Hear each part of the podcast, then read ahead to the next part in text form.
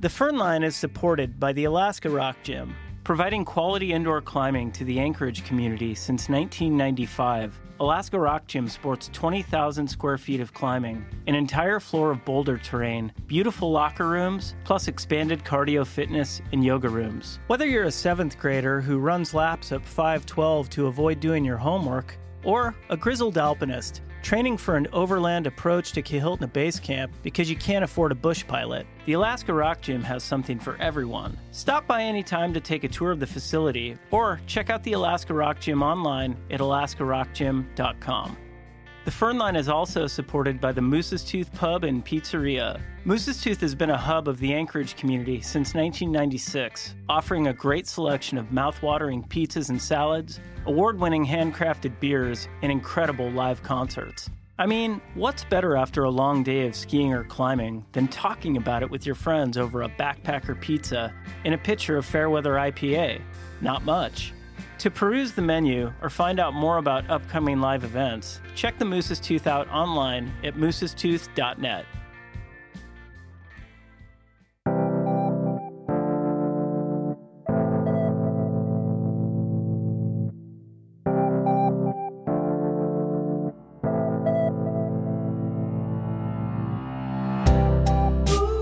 Hey friends, I'm Evan Phillips, and you're listening to The Firn Line, a podcast about the lives of mountain climbers. On Season two, I'm chatting with alpinists and other outdoor enthusiasts who are pushing the limits of creativity in the mountains and in their daily lives. My goal is to have meaningful conversations with an extraordinary group of people, the folks who choose to live full-value lifestyles in the most beautiful and wild regions on the planet.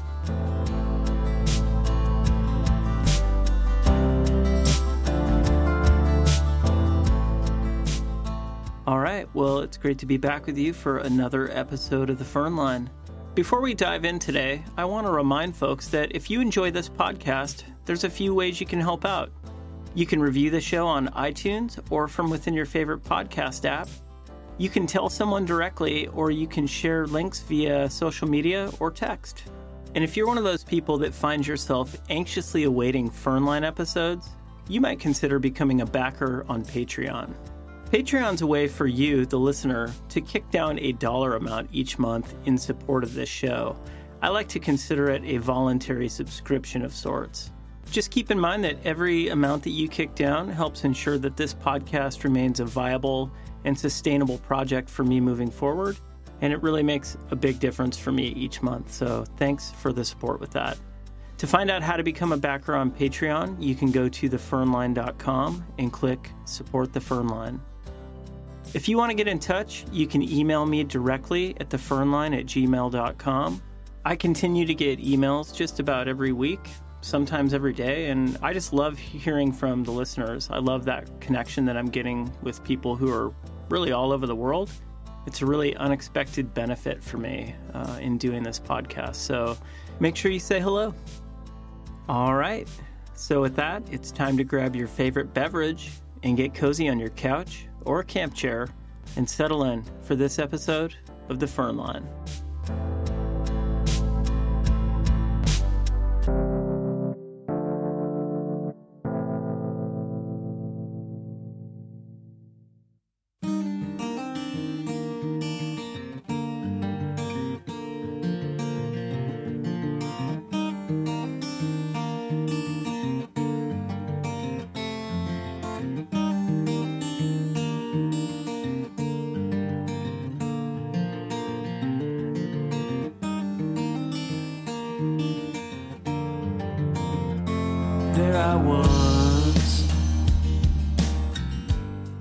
On today's episode of The Firn Line, we'll get to know world-renowned Canadian mountain runner and climber Adam Campbell.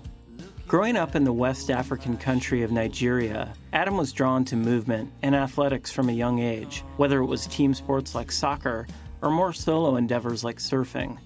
But it wasn't until he moved to Canada as a teen that he began to dabble in the sport that would ultimately shape the course of his life: running.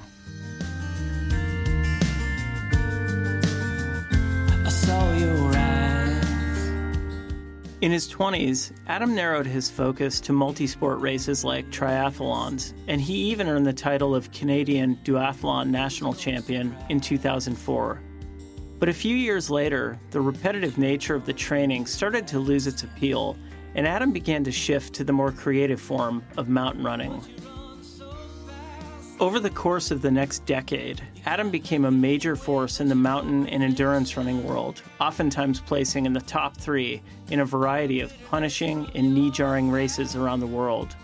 But in August of two thousand sixteen, all of that came crashing down when Adam took a bad fall in the Selkirks in British Columbia, breaking his pelvis as well as multiple vertebrae in his spine. Although he was rescued quickly and would eventually recover from his injuries, his life was changed forever.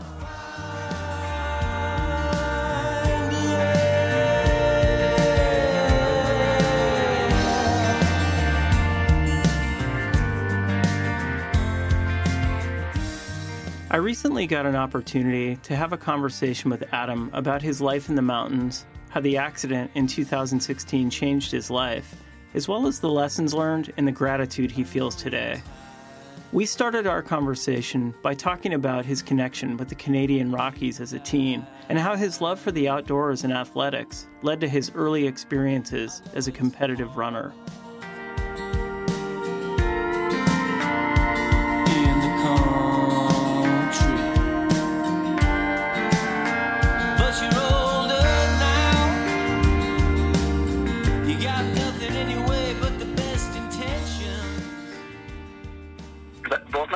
Canadian, and every summer I'd come back to Canada, and I just loved it here. We'd come to Calgary specifically, or a little, um, my other grandparents lived in Ottawa, and we'd come out to the Rockies, and I, you know, it was just always really drawn to them. And uh, when I was seventeen, I, was, I went to boarding school in um, about an hour and a half outside of Toronto, and the school I lived on had um, several hundred acres of land, and, and And I just spent, I really got into to cross-country running at the time. Um, I played a lot of different sports, but there was a lot of cross-country running. I was just really drawn to these big open spaces because we didn't really have that. It was really, it was more like jungle in Nigeria. And there's just something about the big open space of Canada that really drew me to it. And then from there, I uh, joined the cross-country ski team and um, just evolved into sport from there. So Ed, was there a... a certain instance or any time specifically where you, where maybe you had a realization where you're like, I mean, like I'm a runner. Uh, I love to travel across terrain. I love the mountains. This is what I'm going to do. Yeah, there was actually. So our school has, uh, the, the, the boarding school I went to has a five kilometer run that everybody in the school has to do. And it's, it's actually, um, it's the oldest running race in North America. It's called the Oxford Cup, and it, it like it outdates the Boston Marathon. It's, it's it's really cool, and um, I mean, for most people to school, it's a punishment. But you know, for like a few weirdos like me, it was like the, you know, like one of the highlights of the year, and, and I won it uh, in my uh, in my grade twelve year, and that you know, there's just something about standing out from the crowd, which I, I really liked, and I liked winning that race. It was, and that to me was the moment when I officially became a runner in my mind. Right. Did you uh, end up going to university? I did, yeah. Um, so I, I went to, to university in uh, in Eastern Canada at Queen's University, and I was studying uh, um, sociology and psych, not really doing anything specific. And I was working as a, as a canoe guide for Outward Bound. Um, it was like an apprentice guide program for Outward Bound at the time. And um, I also, during that time, I also signed up for a uh, for the Junior Canadian Triathlon Championships, and I entered those, and I and I qualified for the Canadian Triathlon team, and ended up um, you know, making the World Championship team, which was it was really cool because it was in Montreal that year, and so I got to compete um, in that, and then from there, I uh, was invited to join the full national team, uh, well, at least to train with them.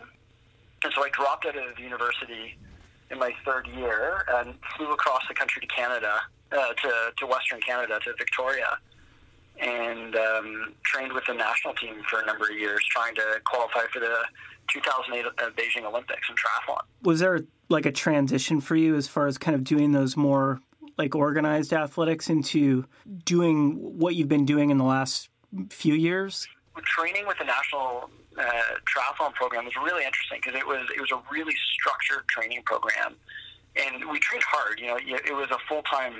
It's what I did full time. It was my I was I was a professional athlete. It was my full time career. And when I was there, uh, we had the Olympic gold medalist. We had Ironman Hawaii champion training with us. We had the like the overall world title um, uh, champion training with us. So it was these literally was the best triathletes in the world. And I really I learned how to train there. And it, but it was really structured and really numbers based and really results based. Right.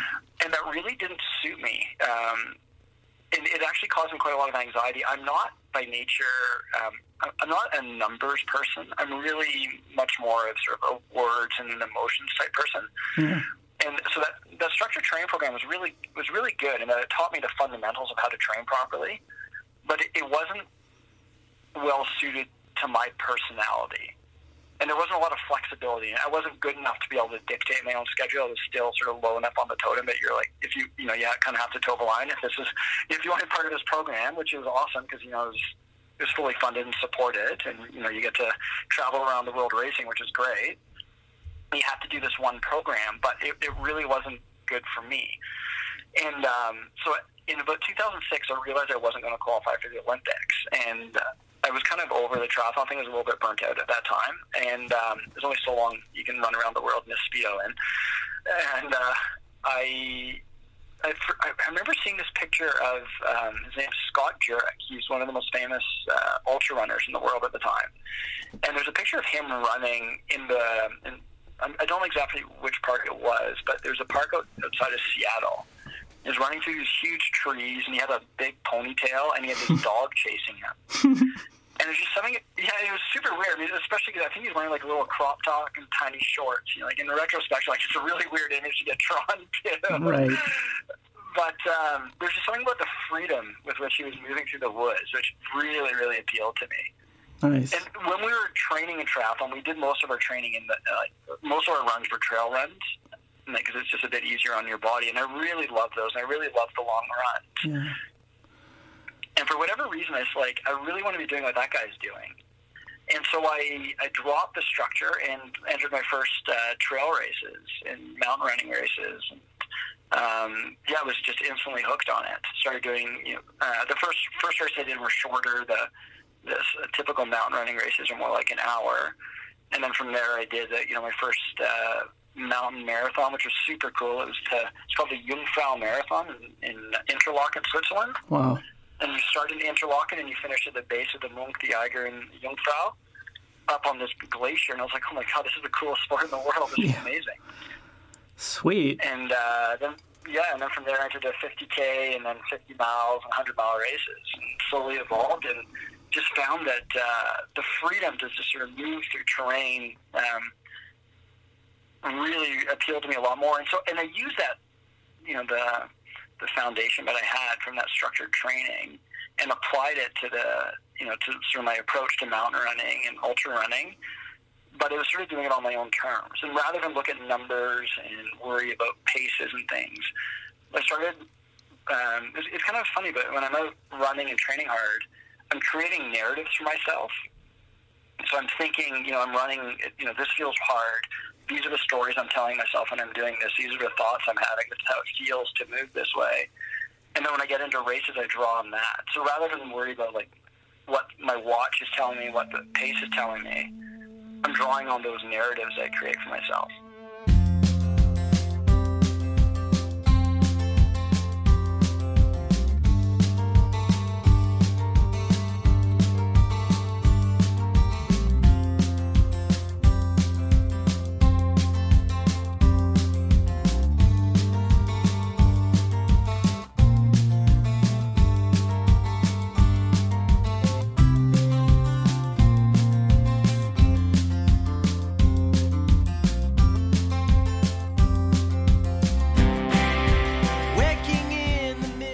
As Adam's mind opened to what was possible for him in the mountains, he began to hone his technical skills, focusing on rock climbing and more challenging alpine climbs in the Canadian Rockies.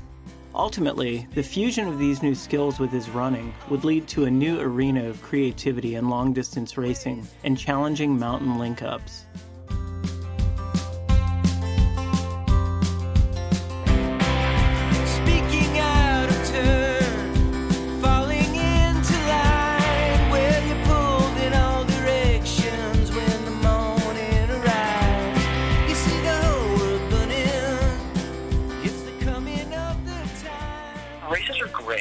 But they can be, sometimes be a little bit contrived. Like they, they don't, it doesn't, sometimes they'll, um, you know, they'll work really hard to make a race a set distance. And it seems very arbitrary to me. And it's not really in that, in, it's not necessarily terrain that I would want to run through on my own. And so I find myself, while training for these specific events, I started scrambling a lot more. I started uh, ski touring through the winter because I just was starting to get really drawn to the alpine, and um, and basically running through snow in the winter sucks. And so, you know, you feel like, well, it's a lot more efficient to put on these skis, and you, you know, you can start buying skimo skis, so these really lightweight skis, which basically it's a little bit like running um, across peaks, and you can start um, going from summit to summit, and you can look at terrain in a whole new way. Yeah. And so I found myself uh, skiing a lot more in the winter and really enjoying that. And as my scramble started to get more and more technical, I was like, well, I'm more or less just soloing now. I should probably start actually climbing a little bit more so I don't hurt myself. And so I started to get more into, uh, you know, going to the uh, climbing gym a little bit initially, and then starting to go out and do a few more technical climbing routes. Um, and getting drawn to these big link-ups of peaks, and just trying to use my fitness in conjunction with, like, you know, a, a basic level of uh, technical competence that I was starting, starting to work on at the time. And um, and that became more and more appealing to me, you know, trying to just cover as much terrain in the mountains as possible quickly, yeah. using whatever uh, modality made sense for the season or the terrain I was moving through. Nice. But still taking that running sort of ethic into it and doing it in a very minimalistic uh, approach. Nice. Looking back on that time, what's a memorable trip or experience you had where you were combining all of those elements? Maybe maybe one of the earlier experiences you had where you were combining the running and the traveling over terrain and linking up uh, mixed with technical climbing. Yeah, so probably the... the one of the more memorable things I remember from that time was um, it, one morning I went out with a couple um, climbers, um, Ian Wellstead and Raphael Selinsky, who are two really well-known alpine climbers in Canada. Right. And uh, yeah, so they're um, you know they won the P L A Door together, and luckily you know I've got the opportunity to know some of these guys. And, luckily, they're willing to mentor me a little bit and take me out. And so uh, Ian was training for his, uh, his guides exam. And so we went and did a multi-pitch climb up, um, it's called the East End of Rundle. We did a like a twelve-pitch route, I think, up East End of Rundle, maybe like a five or six hundred meter route, hike down. And then from there, I drove out to uh, Trailhead, ran twenty-five kilometers into the base of Mount Assiniboine, uh, slept there that night, and the next morning ran up and down Assiniboine and then ran back out, which ended up being a super cool day and a really, really cool experience. And um, I was like, oh, this is a, provides some really interesting opportunities here when you have this kind of fitness. Yeah. And, um, yeah, there's a few other uh, runners, climbers um, out in Squamish as well. One guy in particular, Nick Ellison, who has a, a bunch of really fast times, um, around uh, mostly the Pacific Northwest, but he's uh, he's incredibly competent um, mountain athlete, and I got to go out with him a couple times as well. And um, you know, we did link ups throughout uh, around Whistler area, and it was it was really cool to to get to see other people, you know, doing the same kind of thing and sort of um, being inspired by them. Nice. Maybe I'm going to switch gears just a little bit here, but can you talk about uh, the role that, that creativity plays in this for you? Yeah, no, that's a, that's a really good question. It's funny because um, running and creativity, a lot of people, you may not associate them a lot, but uh, I think one of the things that sort of to, really started to draw me about these um, personal pursuits rather than uh, necessarily the races is the freedom that they, they give you. You really can just, you're limited only by your imagination and maybe your fitness and technical competence, but being able to sort of draw a line across the sky and be like, I want to go and try to run that yeah. is really, is really cool. Um, but then from a more personal level, you know, these really long runs, these hundred-mile races, and, um, you know, especially when you know you're when you're out there running for over twenty-four hours, you have, you know, I like to say you have a thousand emotions per mile in a hundred-mile race, and it really gives you a lot of time to think about things, and um, it just brings you back to a really raw, elemental state, and you really have to deal with a lot of emotions throughout that that process and sort of accept the highs and lows that come yeah. uh, with pushing yourself for that long. And you can't let the lows get you down, and you can't let the highs get you too excited because, you know, you can't suddenly start sprinting because all of a sudden you feel great, which is the weirdest thing because you can feel like absolute death one minute and then feel incredibly euphoric the next. Yeah. um, And yeah, and you just spend so much time inside your own head during those moments. And it, it, there is a a really interesting creative process that comes with that. Like it really allows you to deep you know, tap into some really deep personal thoughts. Or and at other times, just try to be as blank as possible as well, which is another you know it, you know allows you to get into like a flow state, which I think a lot of artists speak about as well. Falling down. Picking up the pieces, will you run around, hanging on for days? I don't mind being patient for a while. I don't mind being patient for some time. Will you want?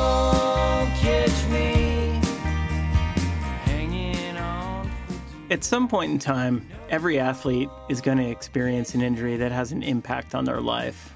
For some, it might be a torn ligament in a knee, a routine arthroscopic surgery, and some physical therapy, and they're back in the saddle in no time. But for others, well, it's just not that simple. I asked Adam to talk about his accident in two thousand sixteen, the series of events that led to his rescue, and the gratitude he feels toward the people that supported him through that event.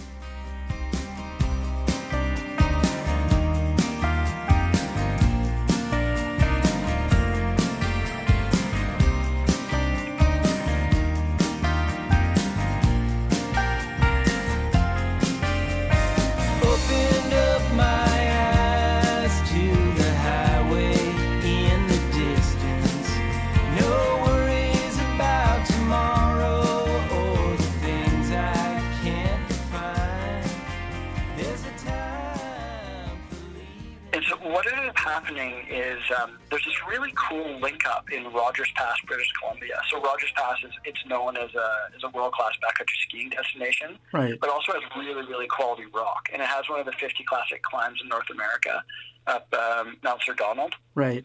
It's really cool, like five six, five eight, um, eight hundred meter ridge with a ton of exposure. Like it's not it's not overly difficult. And I, I'd run in and uh, I'd ran in and soloed it and run out, which was awesome. And it's part of this big traverse called the Horseshoe Traverse in Rogers Pass. So it's a link up of fourteen peaks.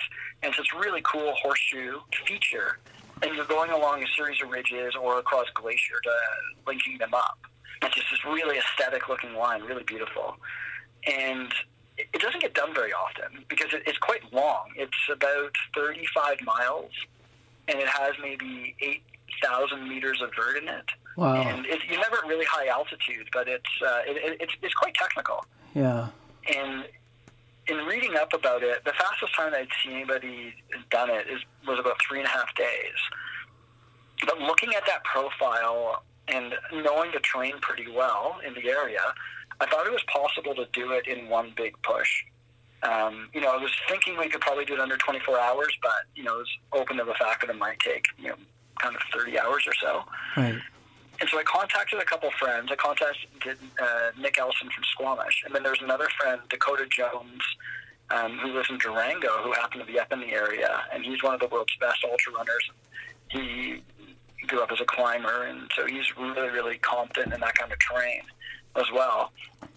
And so I proposed trying to do this link up in a in a day, basically. And they were super keen on it. We met at the campground the night before and sort of got our gear together. We had a really, really small rack just to build a couple um, uh, anchors if we needed to rappel off anything. Uh, we had uh, two thirty-meter rad lines, which is that Petzl really thin rope just to rappel off of. Yeah. Uh, we had harnesses, we had helmets, we had uh, ice axes and lightweight crampons that we were just going to strap onto our running shoes just to, to link up across the glacier. And we had um, a little bit of you know, a little bit of food and water. We were hoping to maybe find some water en route. And um, yeah, we didn't have a stove. There was no stove, but we, you know, I did have a, a little emergency space blanket with me as well, and a down jacket for night. But otherwise, we were in shorts and t-shirts. And, you know, off we went at six o'clock in the morning, and uh, yeah, we sort of made our way up to the first the first peak quite quickly, and we're moving along. Um, really efficiently, and uh, Nick and Dakota were moving a little bit faster than I was at the time, and I remember being a little bit stressed about that, thinking, oh crap, I'm, you know, I'm holding people up, I, I hate holding people up. Not really saying anything though, but you know, I was definitely rushing a bit, and not being as uh, steady and as confident in my competence yeah. um, as I probably should have been at the time. And we'd uh, gone across three peaks. We were going for about four, four and a half hours at this point, and um, you know we were well on track. Uh, to you know, we were, we were moving along well, and um, we were two peaks away from Sir Donald, sort of the first big test of the day, and something we were all really excited about getting up because it's just such a cool feature. And we came to uh, this big buttress called the um, uh, Seltzer Tower. It doesn't even really count as one of the peaks on the on the route. It's sort of a little subsidiary before you get onto um, Eagle Peak. And Nick and Dakota were were moving um, ahead of me, and I was I was behind them, following the same route that they were going up. And we were maybe two thirds of the way up this uh, this buttress, and maybe you know, which is maybe like three or four hundred feet high. And all of a sudden, I felt this. I just pulled on this this rock, this block, and I felt it shift on me. And um, I instantly knew that I was in a shit ton of trouble. And uh, the block pulled back on me, and I felt myself just start tumbling backwards down off this uh, this buttress. And it's a series of blocky ledges, and I just started going. Uh, cartwheeling down the ledges, and I was conscious the whole time, and uh, it was a horrendous feeling. And I, I still actually get flashbacks to uh, seeing the horizon uh, flipped upside down, and thinking it was really, really strange that the last thing I was ever going to see was this mountain horizon upside down. And th- there was a strange calm um, about it. And because there was nothing I could do. I was just in a total free fall. I couldn't grab hold of anything. And I was just bouncing from ledge to ledge. And, um, fell about two hundred feet and ended up uh, face down in this pile of scree. And I was conscious of the whole thing. And um, I just remember seeing this big pool of blood. And I remember thinking that I don't like that. And I pushed myself up onto my back.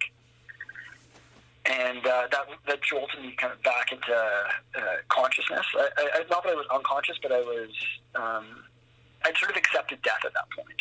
Yeah. And pushing myself up over onto my back jolted me back into, oh my God, I'm alive. And um, and then I told myself at that moment, I was like, okay, you can't panic. Like, you know, you're you're obviously in a bad state, but you cannot panic. So stay as calm as possible.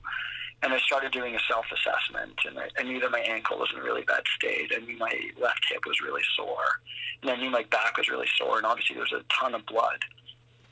And uh, Nick and Dakota, um, I, when I pulled the block out, I screamed, and Nick and Dakota watched me tumbling down the mountain, and they assumed that they were coming to do a body retrieval. and uh, um, they they both have a lot of um, backcountry first aid training and uh, you know backcountry rescue training. And when they started making their way towards me, I started talking to them, and that they were they were shocked because they assumed they were coming to to pick up a corpse that had fallen over two hundred feet, and um, they instantly got into, okay, let's get him out of here mode. And that's that part of Rogers Pass, their cell signal. And so uh, um, I, had a, I had a cell phone in my pack. Wow. And I told I told Nick where it was, and he grabbed the cell phone, ran up to the previous peak, and was able to call nine one one. And um, the Dakota stayed with me and took out you know our down jackets and wrapped me in a blanket and just tried to keep me calm. And um, it just so happened that the, the search and rescue were doing a little training flight in the area, looking for unexploded avalanche bombs because it was right along the highway. And within maybe half an hour of my accident, they'd flown over us and spotted us. Wow. Which is unbelievable. It yeah, really it's amazing. Is. However, what, what happened is as I was lying there, they flew over us and spotted us, but they had to fly back to, to Revelstoke uh, to go and change crews to bring some, to get, you know, an actual, like, um, extraction crew in. Yeah. in. And, but I didn't know that. And so I thought they flew over us. And they took off. I was like, oh, shit, they haven't seen us. I was like, okay, I'm going to bleed to death here. Um, but then, you know, I was like, no, no, they've seen us. Um, and, uh, you know, they're, they're going to come back.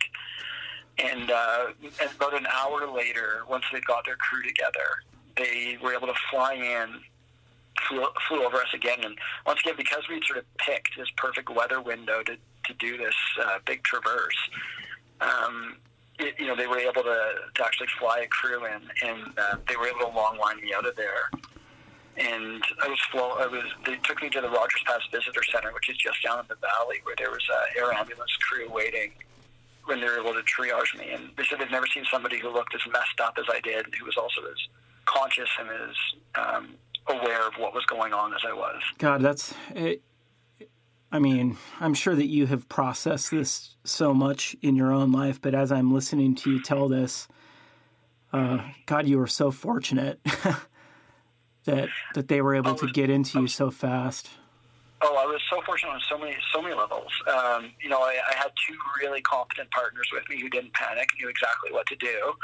And also, I mean, if you're going to fall off a mountain and you have to have people run up to another mountain, bring the world's fastest mountain runners with you. Because they, you know, they can move quite quickly through that terrain. Yeah. You know, really handy in those moments. Um, and But then, you know, there's also just those intangibles, things that I, I, I couldn't have controlled for that. You know, the way that I fell, um, you know, it, it was a matter of inches one way or another, and I would have been dead. Yeah. Um, or paralyzed, neither of which ended up happening. And it, it, that's through nothing I did. You know, I was wearing a helmet that covered my full, um, the basal skull, so the back of my head as well, because my helmet was fully cracked from uh, the very back of it was was uh, was completely crunched, and wow. That's just from falling backwards onto the ledge, yeah, uh, repeatedly into that part of my. Um, my helmet, and I was carrying the rope in my backpack, and that may have protected my spine a little bit as well. Right. Yeah, and then oh. also being in the mountain range where we've got some of the most highly qualified search and rescue crews in the world, yeah, on a day when, you know, they could actually fly in, because, yeah, it was, um, I, I was losing a lot of blood at the time, and uh, if it if it, if it had to hike us out, I probably would have made it. I mean, there's no way I could have moved on my own. Yeah. And And then also, you know, being being Canadian, having all these services for free, which is, you know, not in that moment that's not as critical, but, um, you know, the, not being saddled with a lifetime of debt due to medical bills and uh, search and rescue bills is, you know, it's, it's a real blessing.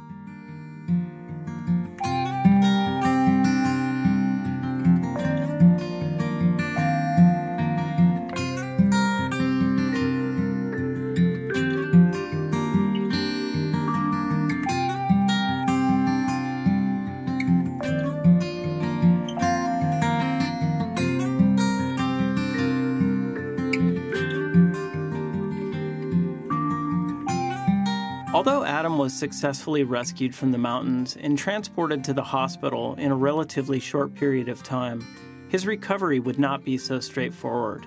It would take months of painful physical therapy, coupled with an unending stream of love and support from his family and loved ones, before he could resume any semblance of normal life.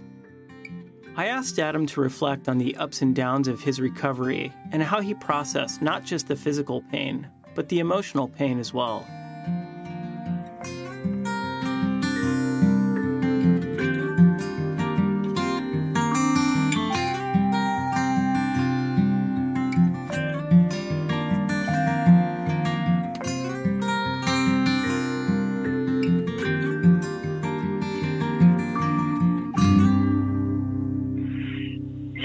When I got out of surgery, I, I asked the surgeon what my prognosis was going to be, and he said that, you know, I was probably going to make a pretty full recovery, which was an unbelievable thing to hear, because one, you know, I was like a little bit in disbelief. I was like, do you actually know what that means to me?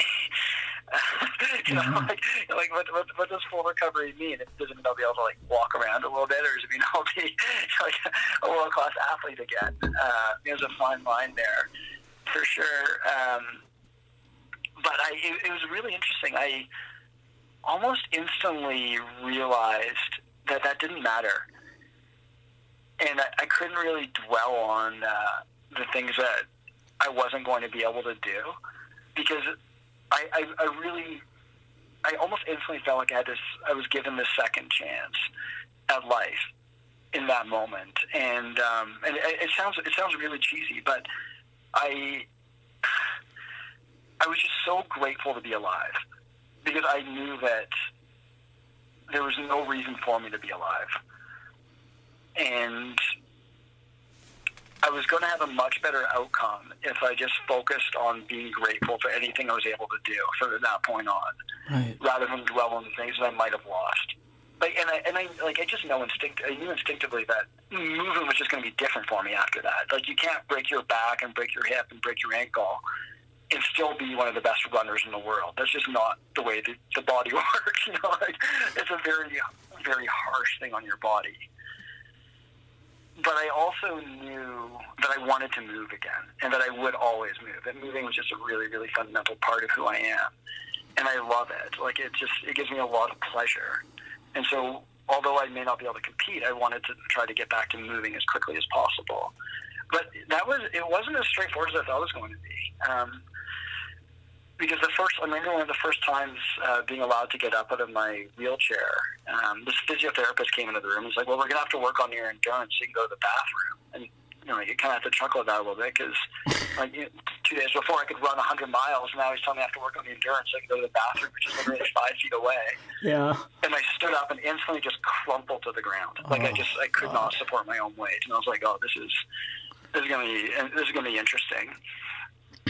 Um, And uh, and I also remember in that in those couple of days, though, I, I, a lot of my friends flew out uh, or drove out from Vancouver and ac- across Canada to come and just, you know, to see me, because, you know, they'd heard about the accident. And a couple of my friends wheeled me. Um, it was one of my first times uh, being allowed to go outside, and so they got in his wheelchair and wheeled me outside, and every little crack in the hospital hurt. Like, it was wild. I was just in so much agony at the time. I had a really bad reaction to the the pain medication I was on, and also to the uh, just to the general trauma. And I developed mm-hmm. something called a stomach illus, which basically my whole digestive system had shut down on me, and I swelled up massively because I wasn't able to process fluids anymore. And that was some of the worst agony I've ever felt. Like, wow. it was it was worse than any of my traumatic injuries, was this uh, having my digestive system shut down like that. Jeez. And um, they they wheeled me through the hospital, and every little crack was just was just sheer agony. And uh, they took me into this little courtyard, and it was this concrete courtyard with these little trees in it, and uh, it was like, you know, any other time you'd be like, this is kind of heinous. You know, it's a little concrete courtyard. But I got to feel the cool breeze through my uh, my hospital gown, and it was like, it was orgasmic. It was an unbelievable feeling. I was like, oh, I just, I love being outside, and uh, I'm so glad I get to have this still. I'm just so glad I get to feel this. And like, I just started bawling. um, and being pushed outside, getting to feel that again. And I was like, oh, this is just so healing. Because hospitals aren't really healing places. You know, they're, um, you know, they're very sterile environments. And um, especially the the orthopedic ward I was on was pretty grim, uh, not happy places to be. And uh, having this little little bit of greenery was just so special. Uh, and um, it was an interesting, uh, it was another interesting perspective shift. Yeah. Um, you know, because I spent so much time thinking about these like big projects that I was interested in doing and these really big things and moving through terrain. And all of a sudden I was forced to to sit there and just like admire and feel deep appreciation for this, the subtlety of feeling the wind across my skin and like just looking at this little tree and, and the sky. It, it's interesting because uh, I've always used um, my body as a as an emotional outlet. You know, being physical is an emotional outlet for me. It's how I, you know, express myself. It's how I process thoughts. It's how I process emotions, fears, and gratitude and happiness, like all those things. And all of a sudden, in one of the scariest periods of my life, to have my emotional crutch taken away from me was really wild, um, because it made me have to learn how to process emotions in a whole new way. Yeah, I can imagine um, anybody who's been through a really tough injury could, could totally relate to that. Um, can you talk about what was your lowest point, and and how did you how did you pull through that? Yeah, my, my lowest point was definitely when I was having uh, my digestive issues. Like it was, I can't describe the agony that I was feeling in that period. It was it was horrible, and the doctors couldn't figure out what to do to make it go away. And um, although it, it's funny, nothing is ever entirely dark, and nothing is ever entirely happy. And it, it's kind of cool that way, but um, it, maybe this is very like Zen thing to say. Yeah. But I remember something like I had this one really funny moment in retrospect in this like period of um, like just total agony. Is um, it was about two or three o'clock in the morning, and I couldn't sleep, and uh, I. And like it, it had lacerations all over my body, so like really, really deep cuts. And I had this huge surgical incisions in my spine and in my hip. And I was lying there in bed, and I just, I just wanted a little bit of relief.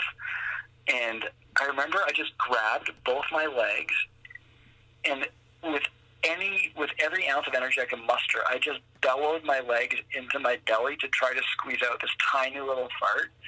And I finally got this little squeaker of a fart, and just finding, just like basically laughing at how much relief this tiny little fart gave me in this moment of like total pain. Oh. And it just, yeah, you just like brought down to such a raw, basic uh, pleasure in those moments of agony. Yeah. And uh, yeah, it was it was really wild. One thing that the accident really made me clue into was just how broad an impact my actions had on people. Um, my choice to go out there and do this big mountaineering traverse um, really impacted a lot of people. I mean, it impacted my immediate family in a really, really profound way. You know, like they they were really scared uh, when they first got that call. And for Nick and Dakota, I'd have to call my mom to tell her that I'd had this horrible accident, and they weren't entirely sure what the outcome was going to be. Um, would have just, that would have been horrible. So, you know, it impacted Nick and Dakota as well, who watched me fall. Watching your partner, um, you know, in their mind, tumble to his death would have, like, that'd just be so traumatic to have. And then also, um, you know, the nur- nursing staff, the search and rescue crew, the paramedics who were involved, and then beyond that, you know, the doctors that treated me. Like, all these people were impacted by my actions and all my choices to go out there and, Um, you know, to essentially try soloing this big uh, mountaineering route. It was that was a, that was really eye opening to me. And then one of the other things was um, I've always really prided myself on my independence and my my competence, my ability to just go out and do things on my own, and having a, and having a high level of aptitude at it. And I was suddenly just made so vulnerable and dependent on people. And learning to accept that and to be okay with that um, really made me have to, I guess, mature emotionally would probably be the best way of describing it. Right. And, you know, it's you know, probably quite arrogant before that in what I thought I was capable of doing, and yeah. all of a sudden I was just scared and broken, and um, I had to face a lot of those you know, traits about myself, uh, which was really profound.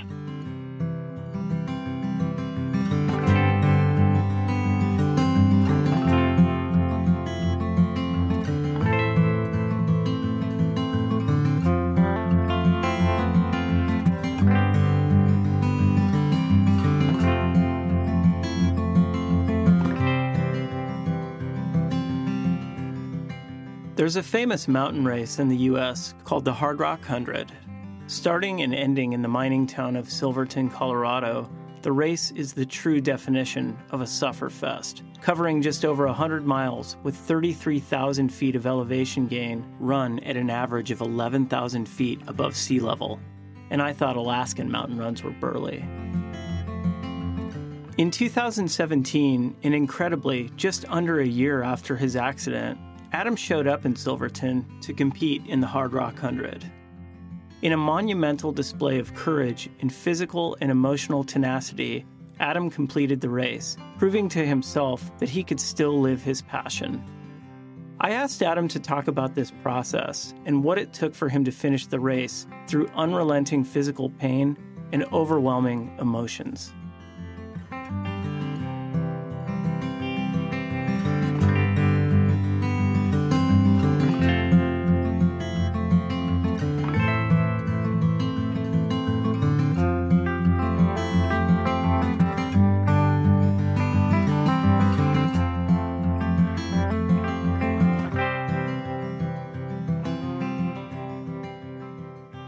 What happened when I was in the hospital bed, and it, it, it's like it's crazy in retrospect, um, but there's this really famous one hundred mile race in the U S called the Hard Rock one hundred. It's this really savage uh, one hundred mile race in the San Juan Mountains in Colorado, and it, so it's at an average elevation of uh, eleven thousand feet.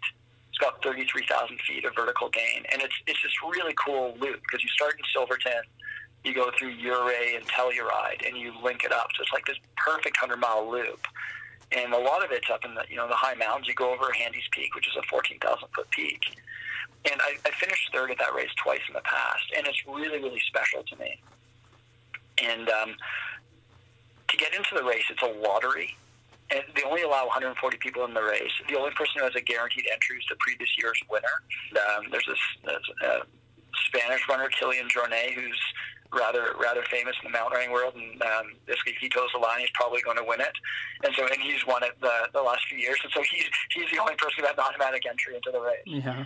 Um, but when I was lying in the hospital bed, um, I was kind of just searching for some normalcy again, yeah, because my whole life was like kind of rocked at that moment, and um, the application for for Hard Rock came up, um, so I was like. literally like in a wheelchair at that moment in the hospital bed, couldn't walk at all, and this application came up, and I was like, oh, screw it, I'm just going to put my name in and see what happens. The odds of me being able to do this are really slim, but let's just throw our name in the hat and see what happens. Um, you know, in ten months from now, we'll worry about the consequences later of it. And um, you know, about three months later, I was out, uh, three or four months later, I, I was able to ski tour before I could run or do anything else. Um, There's something about uh, skiing uphill, which is actually quite gentle on my body and allowed me to get moving again. And um, I, I just come back from a easy backcountry ski, and as we got back into cell service, my phone was just blowing up, and I'm like, what the hell's happened? And I'm like, oh my God, I got into Hard Rock. I really promised myself that I would go into the race just wanting to enjoy the experience and thinking it was really cool that I was just able to get back to a place where I could even contemplate trying a one hundred mile running race. You know, I'm still a competitive person, and those competitive juices started to flow. And so when the race started, I went out with the leaders, and uh, I actually felt really good for the first ten miles, but, you know, everybody feels good ten miles into a one hundred mile race. Yeah. And all of a sudden, though, about two hours in, my body started to, to shut down a little bit on me. I, you know, I really hadn't trained enough for this, and uh, relative to what I you know, the kind of training I needed to do to be really competitive at it. And um, the lead group of runners started to run away from me. and that, it was wild because it was like this physical embodiment of my former self running away from me. And in that moment, you know, like in the middle of a hundred mile, or not even like, you know, quarter of a way into a hundred mile race, having to face my new reality all over again was really in such a, like a um, striking way. It was really, really profound. And I remember just crying. And uh, at this sort of, I don't know, it was, I, I guess, I guess it was a little bit of grieving about my previous self, because I hadn't allowed myself to, to really, you know, think about what I wasn't able to do. I promised myself I wasn't going to. I was just going to focus on what I was capable of.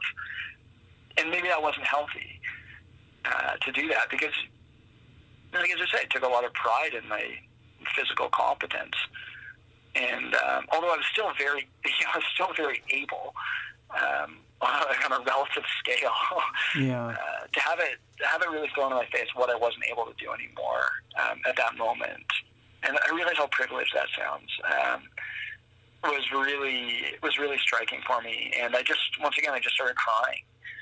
I ended up walking for for quite a while, and one of the top um, runners in the world, Anna Frost from New Zealand, um, ran up to me, and she stopped, and she like she just stopped and just gave me this huge hug. It's like, Adam, it's okay, it's okay. Nobody cares how you do at these things. It's just, you know, we're all just really happy to see you out here. And she sort of, she gave me permission to let go of that at that moment. And it was, it was exactly what I needed in that moment. It was, that was really, really special. Yeah. That sounds like that was a pretty big relief for you. Yeah, it was. Yeah, it was. And, um, you know, you go through stages through recovery from accidents and things. And, uh, that was a very, very defining moment for me. And uh, from there, I was able to, you know, go on and finish the race. I did have quite a lot of trouble in the second half of it. My uh, a lot of pain in my foot and my ankle and my hip, and my body really shut down on me in a way that it never has before in a hundred-mile race. And I remember I had this really big internal struggle because I was like, you should be loving this, but I was hating it at the same time because it was just so painful. I was so uncomfortable. And I was just moving in such a different way from what I was used to. And I just had, there was this, um, I was just really torn internally. Because on one hand, I was like, this is amazing. Like, it's awesome that you're out here doing this. It's so cool. This is the stuff you love doing. But on the other hand, not really enjoying the experience as much as I should. Yeah. And I was also, um, it was it, one thing that was special about it is uh, Nick and Dakota were able to come and crew and pace pace me in the race. So for the second half of these races, um, you're often running through the night and through a high mountain terrain, so you're allowed pacers. So basically had a, a friend come and run with you to accompany you in case something were to happen. And uh, so I got to share this incredible experience with Nick and Dakota. So the two people who had saved my life, they were able to come out, and I was able to celebrate being back in the mountains with him, which was really profound. Yeah. And uh, yeah, I ended up uh, finishing the race, and it was just this, you know, huge ball of emotion through the the whole second half. I, I don't know if anybody's ever cried and ran as much as I did in that, you know, those, you know, twelve or fourteen hours. it, was, it was pretty wild. But once again, it allowed me, you know, is going back to that whole vulnerability thing, and yeah. um, just allowing myself to, to be vulnerable in the moment. And um, there's a lot of power in that, and it's yeah. something I've really come to appreciate through this whole process. Yeah. And, um, From then, from there, after that race, I ended up getting married two weeks later, which was amazing. And one of the things I promised uh, Laura is what I wasn't going to hurt myself so badly that I couldn't dance at our wedding. And luckily, uh, you know, I was able to recover in time to dance at the wedding, which was awesome. Yeah. Um, and uh, through the whole time, though, I also, in assessing what, what had gone wrong in the accident, I realized that I had kind of rushed quite a lot of steps in my sort of mountaineering, uh, climbing um, approach, probably. Like, I didn't really, you know, you know, I had mentors, but, you know, a lot of the times I'd go out and, uh, you know, I, I was moving quite quickly through the process. And so I realized I was sort of skipping steps. And so I promised myself that through my recovery, um, I would go back and learn how to do things better, you know, so like, you know, learn how to place gear better, learn how to set, you know, set anchors properly, learn how to do proper rope rescue uh, training, you know, did some, like a lot of advanced avalanche awareness, and um, I was able to get back out with uh, with some of the some of my old climbing partners, and um, so I was climbing uh, in Kananaskis with John Walsh, who's a very famous local Canadian climber, like um, a lot of first ascents to the Canadian Rockies.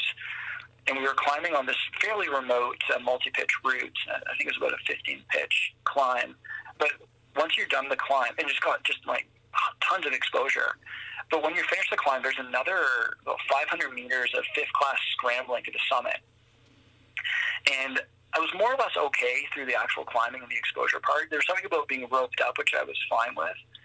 But for the last part of the climb, when we had to untie and then scramble to the summit, it was through the same kind of blocky terrain that I'd hurt myself on. And I was I was quite tired by this point because I'd done a, a pretty big climb the day before and then went out with him. And I just had this breakdown, and I just sat there bawling my eyes out in front of like one of the Canadian Rockies hard men. I was like, oh my God, John's going to think I'm such a wuss. And he was great. Like, it was amazing to have him there. He just like put his arm around me. He's like, it's okay. We don't need to, to rush anything here. And, uh, you know, we ended up protecting a whole bunch of the, this terrain, which is like, you know, in the past, we would just like literally run through with him. Um, It just reminded me just how lucky I am to have these great people in my life, and how important it is to have good partners as well. And uh, you know, from there, continue to to keep working on those technical skills to be able to keep enjoying playing in the mountains in a in a safe way. Yeah, that's that's awesome. And so, um, uh, r- wrapping up, what so what are some things that you would still like to do?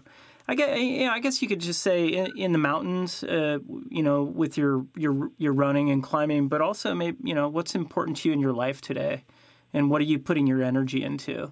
The amazing thing about it is I, you know, I've been able to have some incredible mountain experiences with great people, and uh, you know, I, I've definitely learned to to maybe slow down a little bit. You know, like looking at things about how to go fast in them isn't necessarily the best approach or the most interesting approach always.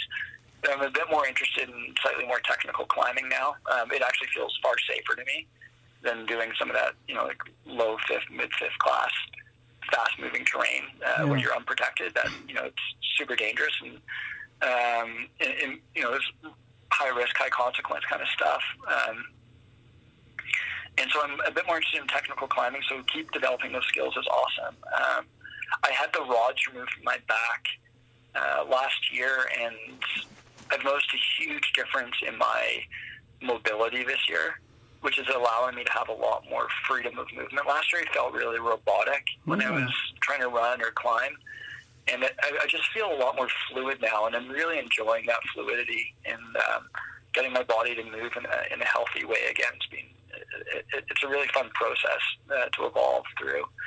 Um, but from a, a personal level, I mean, one of the reasons I want to do this is I, I really just want to have a long, safe and healthy life, moving through the mountains and taking, you know, my family out there, taking friends out there, and uh, giving people experiences out there as well, because I, I do find that those outdoor spaces, whether you're running, hiking, climbing, you know, if it, um, they're really, really special experiences to share with people, and yeah. getting people to push their comfort levels just a little bit Uh, within their uh, chosen avenue is, is interesting. I mean, for some people, going on a you know like a group hike for the first time, um, it, it can be scary for them. And whereas I used to be a bit of an elitist, I've really learned that it's a very individual thing, and that people have to be have to move through steps, you know, a level that they're comfort, comfortable with. Right. And so helping to give people those experiences that challenge what they think they're capable of um, in, you know, degree by degree is it's really special to get to share those moments with people.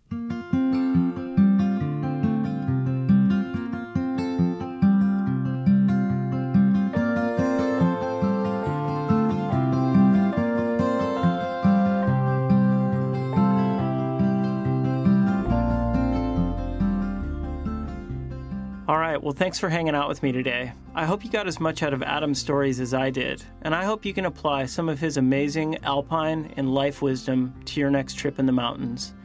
Don't forget to review the podcast on iTunes or within your favorite podcast app. And if you're so inclined, please consider becoming a backer on Patreon.